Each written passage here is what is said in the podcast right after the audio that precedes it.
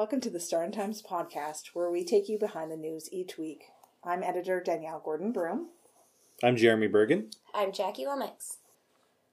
The paper just came out yesterday, and we have a really big variety of coverage this week. It's actually something we strive for regularly. We want to give a little bit of everything and, and be quite well rounded so that um, there's a little bit of something for, for everyone that they might find, find interesting to, to read about. And uh, this week we have a little bit of history, we have some news and politics, a couple of feel good stories, and uh, a bit of a spicy letter to the editor, as well as tons of coverage on the sports that's currently happening. I had a chance to talk with some of the leaders over at Canadian Mental Health Association. The Swan Valley branch is hoping to start a new learning center called Hope Learning Center. The idea there is to offer a program of courses that people can take that will assist in their mental health recovery journey, and it will include both content from mental health professionals as well as a peer-based focus that w- that people can assist each other in their mental health recovery. And I think they already started a soft launch in Dauphin. Yes, they did. Right, and then they're hoping to bring it here shortly after. Yes, they're hoping to bring in another course in January. Also on my list in this week's paper was the town of Swan River. They cut a couple of big checks this week, one of which was for uh, Swan Valley Rise. They paid their $50,000 plus levy and it was much anticipated because there there has been some uncertainty as far as how Rise is going to be funded this year. The SVRSS Junior Tigers volleyball team traveled to Winnipeg on Thursday to take part in the girls' AAA volleyball provincials, and what a day they had. They had three games in the round robin. They ended up leaving the day undefeated, beating three of the top teams entering the tournament. They continued play on Friday, and let me tell you, the office was a buzz. There was two computers with the live feed going. There was shrieks, there was cheers, there was yelling scores back and forth. It ended up being a disappointing finish when they were defeated in three sets by Linden Christian and ended their provincial run, but those girls left it all on the court and should be so proud of their performance. I also got to attend the Mrs. Claus at the library on Saturday, and it was probably one of the cutest events I've been to in a long time. There were so many children, they were all excited to meet the misses, hand in their letters to Santa, decorate cookies. The Christmas spirit was definitely alive, and the library did such a great job organizing that one. Yeah, it's so cute. That Those front page love that. cover, Yeah. little Zola Harvey, so excited. It was adorable. Well, we'll start off this week's topics by talking about why every Manitoba sports fan is walking around with a big grin, including our very own Jeremy Bergen. The Bombers won. uh, well, I won't admit how old we all are here, but the last time they won, we were all very, very young and don't really remember it. So I think, especially for you, Jeremy, this is exciting to uh, watch them win and and be able to uh, remember it this time. Yes, I think the last time they won, uh, I think I was still in diapers, and uh, but I was alive at least. I think I was out of diapers, but I would hope. I, I, I, I would hope so.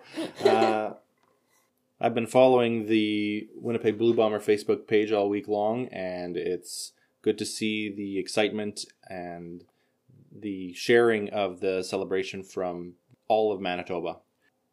Something I found really interesting about this win is that Andrew Harris, who is the star uh, running back for the team, not only is he the first Canadian to win the Grey Cup MVP since 1969, but he also has the pleasure of actually bringing the Grey Cup to his hometown of Winnipeg.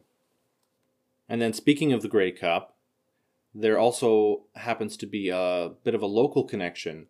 The son of Valley resident Leon Sigurdsson happened to accompany the, the physical Grey Cup as the keeper of the cup chose him to act as a security per se, driving it around to its various events.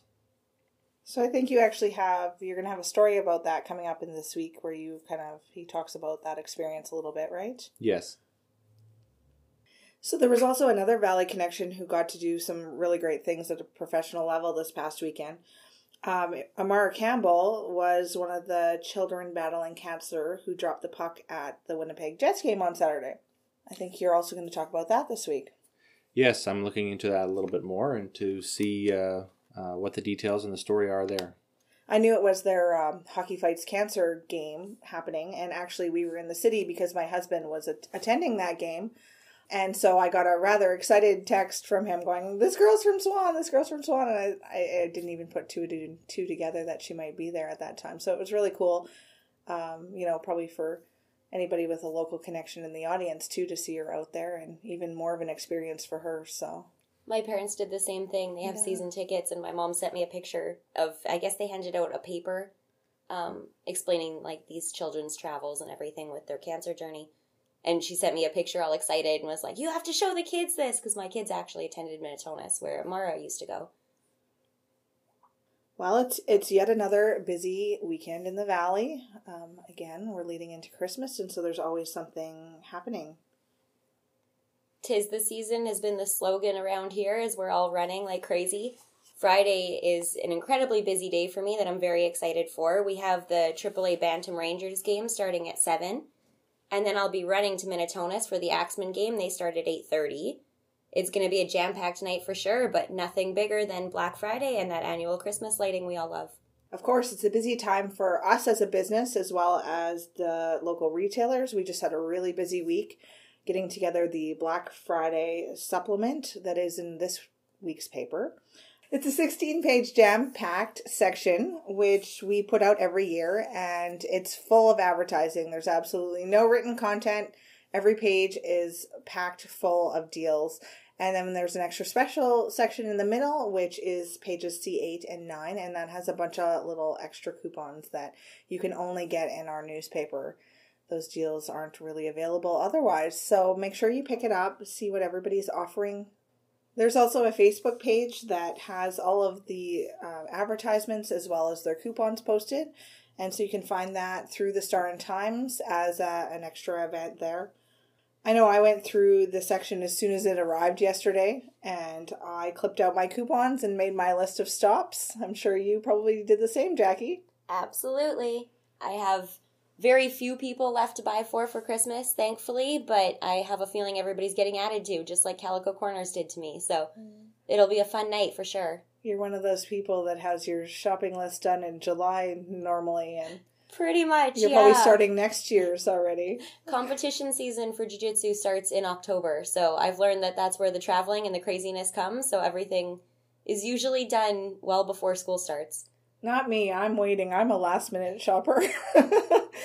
I uh, I still don't know what I'm going to buy everybody on our list, but I'm hoping I find some ins- inspiration on Friday when I'm shopping around. As Jackie mentioned, the Chamber of Commerce tree lighting is going to kick off at 6 p.m. at the Chamber of Commerce office. And that's always exciting. They have a big bonfire. Santa comes to visit.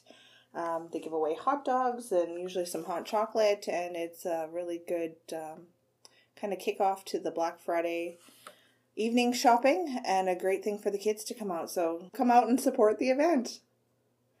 That's all for this week. If you like our podcast, be sure to follow us through your favorite podcast listening app. You can also find us on the host site, anchor.fm slash svstar.